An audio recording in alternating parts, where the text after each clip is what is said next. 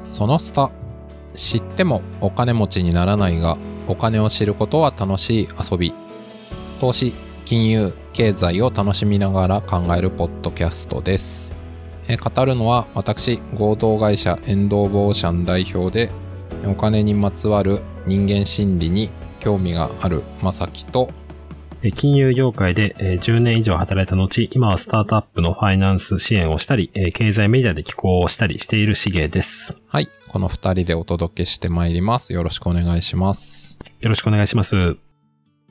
えそれではですね、第2回は、えテーマ、ゴジラの襲来回数で変わる経済という話をしたいと思います。で今回は、主に映画シン・ゴジラのことをお話しします。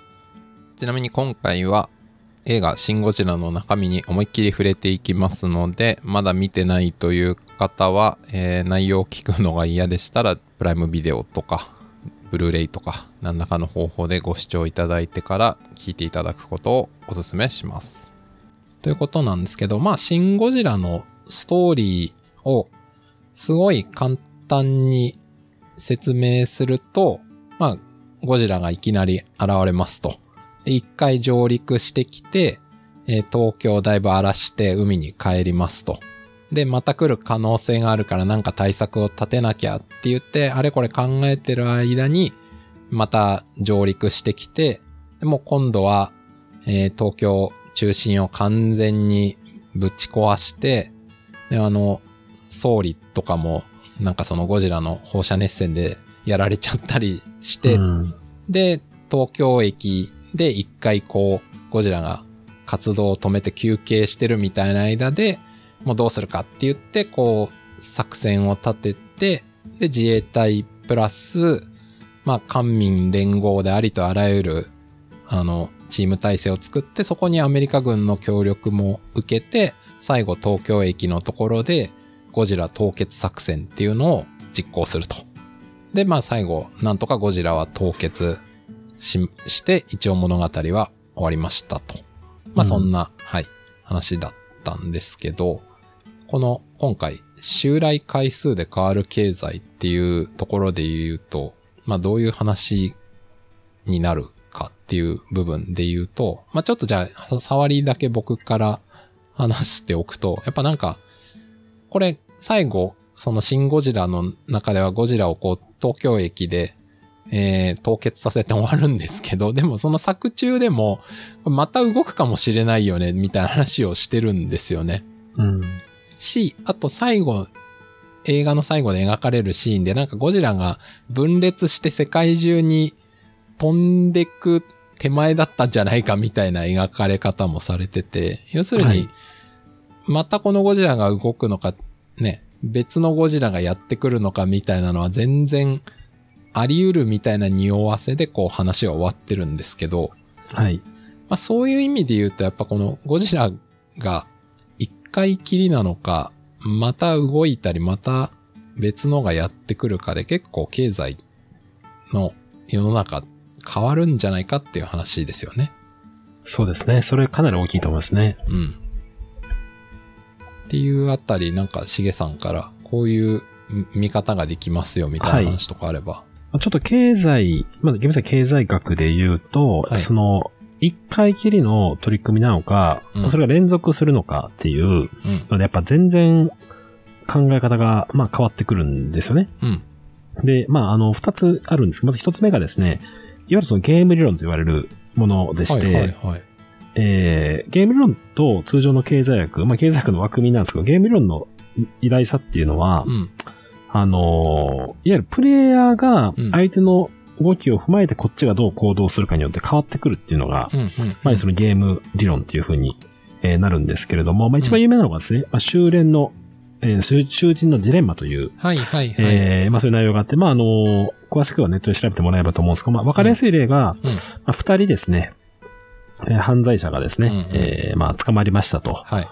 で、えーそれぞれ、あの、自白、えーするか、まあその黙秘か、もあの自白しないかっていう、まあ、まあ2択があります。うん。でそれぞれ2人をですね、まあ場所を分けて、うん。えーもし、えー相手は、えー自白せずに、あなたが自白した場合っていうのは、うんその、懲役はなしにすると。はいはい。で、まあ、二人とも自白すると、お二人とも自白しちゃってるんで、あ、ダメですね。懲役10年ですと。うん。で、二人とも自白しない、いわゆる、あの、黙秘の状態だと、うん。まあ、証拠不十分で、うんえー懲役2年になりますって言ったはい時に、はいはい。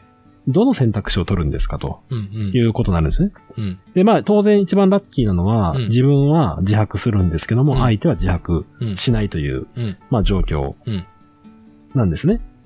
で、それの次にいいのは、二人とも自白せずに2年間、証拠不十分でうん。乗り切る。うんで一番避けたいのは、うんえー二人とも自白して、まあ、お互いね、自白しちゃってるんで、うんうん正規10年みたいな感じになってくるという。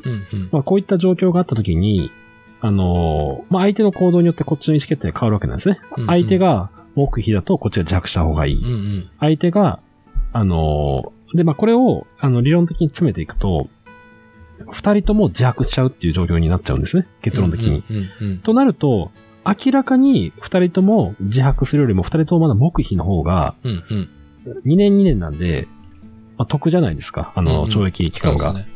でも、自白してしまうっていうことが、まあ、ゲーム論で、まあ、示されてますと。はいはなので、相手が黙秘するっていう状態ならば、こっちが自白した方が、あの、懲役ゼロになるんで、積極的に自白しちゃうっていう、相手を信じられなくなっちゃうんですね。で、これ一回一見のゲーム。でもこれが、もし仮に複数回行われるとしたときに、こういう状況になることが、お互い織り込むならばい。、うん。二人とも黙秘にでいるんですね、ずーっと。はいはい。これがいわゆる繰り返しゲームと言われるものですね。おーなるほど。で、これはあの、我々の普段の生活でもよくあるものはでい、。例えば、なんでしょう。えー人から物を借りて、うん。当然それを返すっていうのが、まあ普通だと思うんですけうど、んうん。人から物借りて、えー、まあ借りパクしたら、うんで、その縁切ったら、物だけ取れるんで、うん。確かに。まあラッキーじゃないですか。はいは それだけ考えると、はいはい。一回きりのゲームだそう。うん。ただ、それをですね、二回目はもう使えないじゃないですか。はいはい。だって相手貸してくれないですから、そこでやっちゃうといっうんて。うんなので、みんな、あの、返すわけなんですね。はいはい。あ、返すっていうのはその、物を返す。次もう一回借りたいから、うんうん関係性があるかはら。だから、我々の人生は結構その繰り返しゲームになってるんですよ。ほーただなるほど。例えばそのネットで一回きり出会うとかはいですね。はい。まあそういうのっていうのは、まあそういう信頼関係とか関係なくなってくるんで、うん一発ゲームで自分が得する方向だけ、まあ、動いてしまうみたいな感じにはいなってしう。まうっていうのが、まあその繰り返しゲームかそうじゃないかっていうパターンを一つ目のゲーム理論の話ですね。はいなるほど。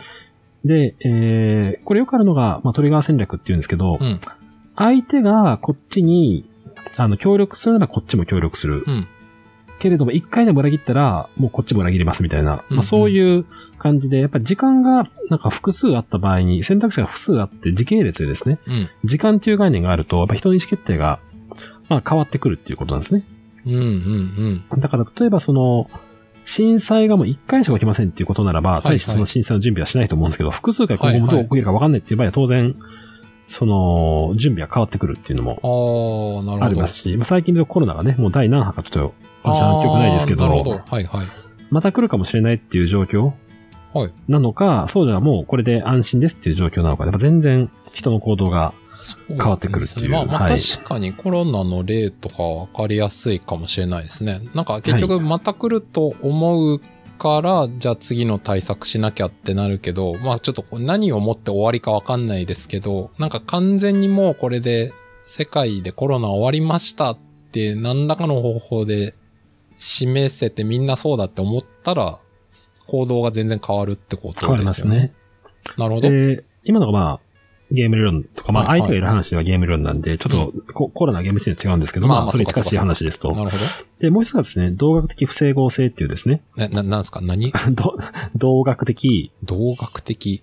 不整合性ですね。動学の動はあ、動く。動くですね。声楽と動学、あの、あー動く、はいはい。動くに学問の学、動学。はい。これあの、だあの、いわゆる声楽モデルと動学モデルっていうふうに言うんですけども、なるほど。声楽っていうのはスナップショットなんですよ。はいまあ、写真っていう、動学っていうのはまあ動画ですよね。うん時間の概念があると。うんうん。で、これどういうことかっていうと、うん例えば、山に登ってはいけません。この山には登っていけませんっていう状況のはい看板があるとするじゃないですか。はい。で、山に登っても、助けませんよっていう風になるほど。書いとくわけなんですよね。はい。で、すると、あぶそういう理由は危険だからです。危険だから山に登っても、その助けませんという状況があるとしますと。はいはい。でも、そういった状況において、実際に山に登った人がいると、うん救助隊は助けざるを得ないじゃないですか。うん、そうですね。山に登ってるはいし、はい。助けないと死んじゃうからと。うん。で、これを助けるっていうのは短期的にはいいことですよね。まあそうですえね。遭難しちゃうからは助けましょうっていう。でもそれをやってしまうとどうなるかっていうと、うんあ、これ、助けないって書いてるけど、あ結局、助けてくれるんでしょあ、と。はいはいはい。なるほど。じゃあ登ればいいじゃんっていう、なるほど。まあ、そういうですね、状況が起きてしまうので、うんじゃあこれどうすればいいんですかというときに、うん山に登ってはいけません。本当に登っても助けません。時うんに本当に助けないんですよ。なるほど。すると、あ、みんなが本当にこれ助けないんだと思うわけなんですよね。はいはい。で、これいわゆるリーマンショックもそれに近しい状況が起きたんですよ。ほう。というとというとですね、まあリーマンショックの時に、いやそはいのはい5大証券会社ですね。はいはいはいアメリカの投資銀行。はあはえ1位がゴールドマンサックス。あはいえはーい。 2位がモルガン・スタンレー、3位がメル・リンチ、うんで4位が、えーリーマン・ブラザーズ、はいはいで5位がベア・スタンズっていうなるのほが、ど。まあ、米系の5大投資銀行だったんですよ。はいでリーマンが潰れたのは2008年9そうです月ねなんですけども、はい実は2008年3月に、はい先にベア・スタンズがはい倒産してるんですよ。へーた倒れたんですよ。はい。で、それに対して、JP モルガンが、まはあ、い救済したんですよね。ほうほう。で、その後、まあすごくやばくなってしまって、経済がやばくなったっていう時うに、んうん。これを、まあ、国がですね、まあ、まあアメリカですけど FRB とかが、うんうんやばくなった金融機関を助けるか助けないかっていうところにすごい大事な問題だったんですよね。なるほでど結。局、あの、経営失敗しても、金融機関っていうのは金融、あの、経済のインフラなんで、うんどうせ救ってくれるんでしょっていうふうに思わせてしまうと、うんみんな真剣に考えなくなっちゃうんですよね。うーん、つまり、放満経営というか、もう悪い方に行ってもいいや、どうせ国が助けてくれるからってなって、そうです、そうです。経そうです営ね。努力とか、状態改善をしなくなるってことですね。しなくなるんですよ。うん。で、その時に、まあ、リーマンがもう潰れそうだっていうのが分かってきたわけなんですうんよ。うんで、これどうするかと。うん。うん。これさすがにリーマン潰れたら経済のインパクト大きいですよ。まあ、うんリーマンショックっていうぐらいですから。うんうんででそこで、まさかのうん FRB がですね、うんまあ、リーマン救済しなかったんですよね。なるほど。で、リーマン倒産しましたと。はい。 9月15だと思いますけども、15は、なんか日本、日本は3連休でした。うんそれで。。うんうんで、あの、なったんですけど、それを見て、メリル、モルガン・スタンレー、うんゴールドマン、上位3校ですね。やべえなと。うんこいつらマジだと。本気でやるのはこれ死ぬわと思って、はいはい。メル・リンチはバンコブ・アメリカに、はまあ、吸収合併されましたし、い。はいはい。モルガン・スタンレーは三菱 UFJ 銀行から出資をはいはい。もらって、へえ。まあ、関連会社になりましたし、へえ。でゴールドマン・サックスはバフェットから、はいウォーレン・バフェットですね、うんうんあのと有名な投資家のあのはいから、4000億円ぐらい出資を受けへて、ーその、乗り切ったんですよ。はいはい。逆に多分リーマンが破綻しなかったら、うん。多分その3つそこまで本気に考えなかったんですね。すべてが、あの、結局、そのメリルにしても、モルガン・サラにしても、ゴルダについても、うんうんあの民間から、うんなんとか救済してもらったって、しかもうんう、ん条件かなり悪いんですよ。うーん、うん、うん。でも、価値を残りを拾う状況ですから、他からすると。だから、三菱も、三菱 UFJ とかも、うんまあ、あの、実質買収に近い感じで、うん、うん。えー資金出したみたいなうーん感。じを、まあ、受け入れさえなかったみたいな。うんなので、あの、まあ、リーマンを救ってたらどうなるかっていうのが、まあ、いろいろ考察されるんですけど、うん仮に救われてたら、もっと経済が悪化してたっていう考え方もあるんですね。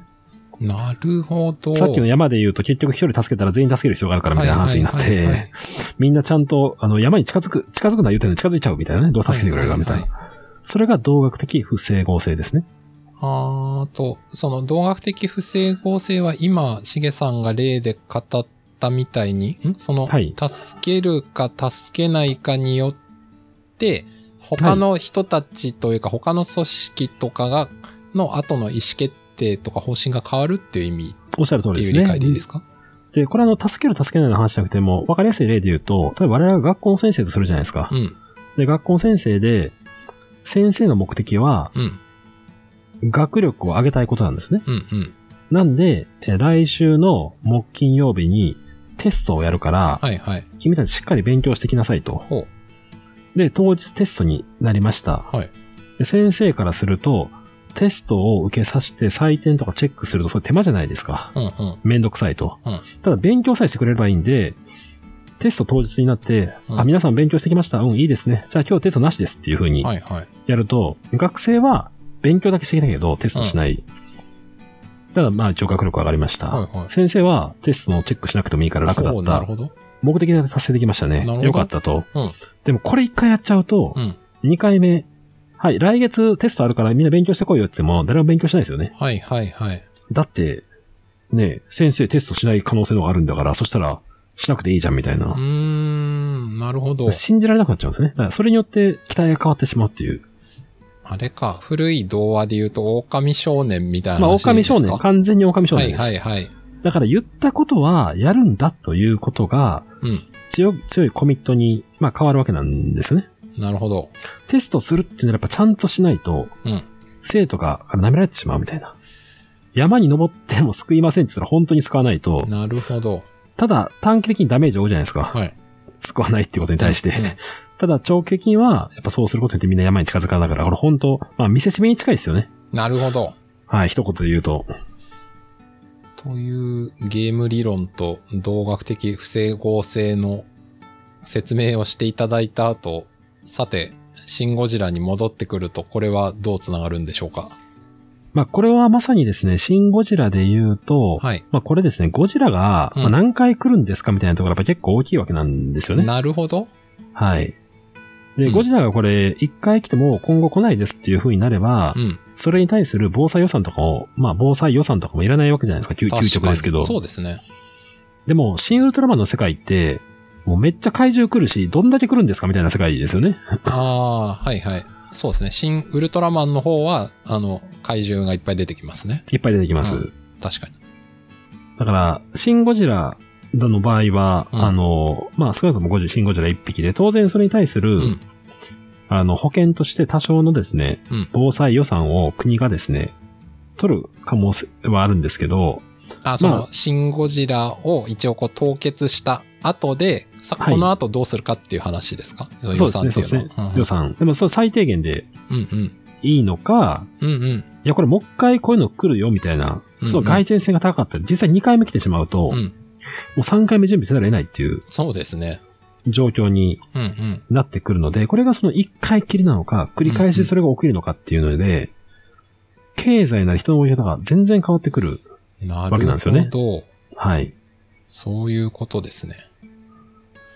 まあ、それで言うと、まあ、例えば、現実の話で言うと、日本はいわゆるその地震大国だっていう認識を、日本人の多くは持っているから、地震対策っていうのは、あの、定常的にやっておくべきだっていう話になってるっていうのも、まあこれも繰り返しがもう予期されてるからってことですよね。あの、あ、まさきさん確かあれですよね。あの、東日本大震災の時に、あの、関西にいらっしゃうっん、たん僕で、は関西にいたので、あんまり直接的にそうでは、すよねはい、東京の様子とか見てないんですけど。で、あの、やっぱり一部の人とかは、まあ、子供とか小さいと、うん。何かあった時にすぐ迎えに行けなくなる可能性があったりとうんうか、ん。したらあれなんで、まあ、職職場とか学校とかなるべく近くにして、何かをあったらいつでも行けるようにしときましょうと。なるほど。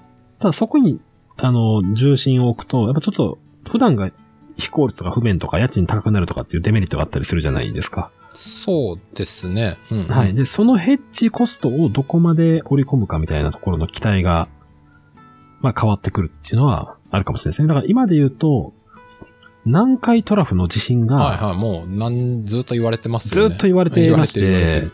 で、あれ起きたらなんかもう最大被害半端ないんですよね。そうですよね。ほんとそれこそはいゴジラと同じで、数ゴジラと兆円とか数十兆円とか言われてますよね。でそれに対して我々どこまで準備すればいいんですかみたいなところが、はいはい。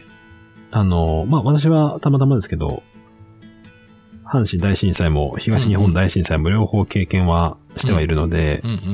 やっぱそういうことはおお起こり得るなみたいなところで、まあ、多少防災のあうんうのん準備。とかはしてはいるんですけども、うんうん。そうとそうじゃないかによってやっぱだいぶ人の行動が、まあ、変わってくるという、経済に対する、うんうん結局経済学、経済っていうのは、限られたリソースをいかに配分するかっていうのがポイントなんで、うんうんうんうんなるほど。起こるかうどうかわからないことに対してどこまで準備するんですかみたいなはいはいはい、はい。ところ。が難しさで、僕前職で言うと、あの、まあ、会社への投資とかの仕事をしてたんですけど、はいはいまあはい。社内で決済通すときにですね、うん。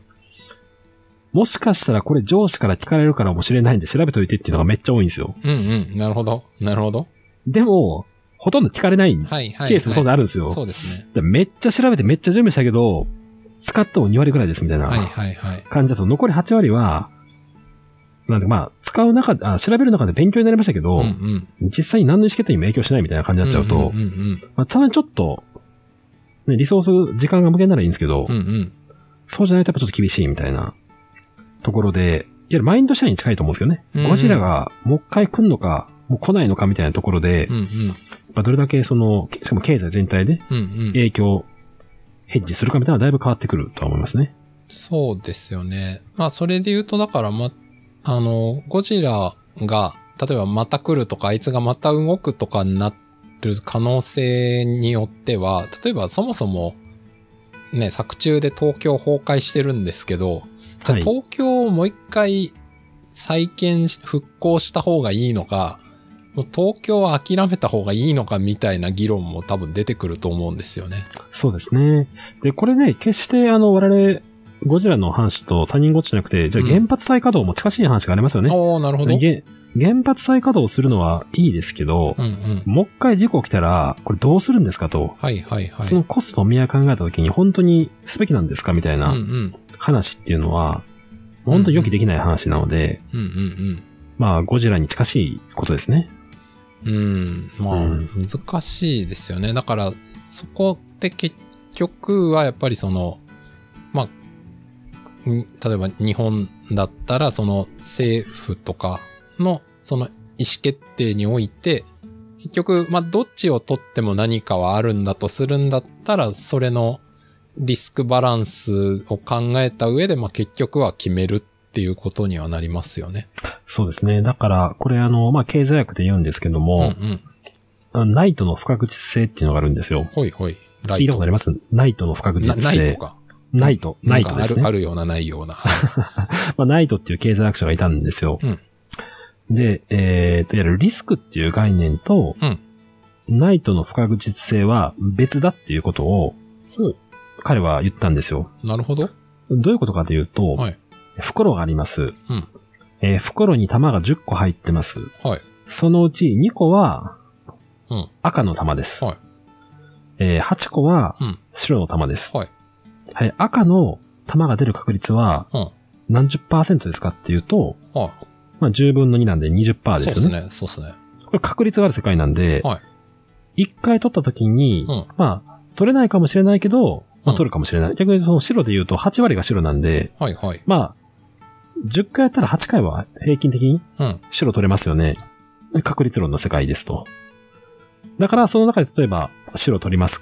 そういうゲームがあったとして白取りますかとか、確率80%ですね、みたいな。まあ、そういう話があるじゃないですか。うんうん。これ、これ確率論で確率分布がある話なんはいはいそうすねわ、か、でりやすい。ナイトの不確実性は、うん。えー、弾が何個入ってるか分かりません。ほう。なるほど。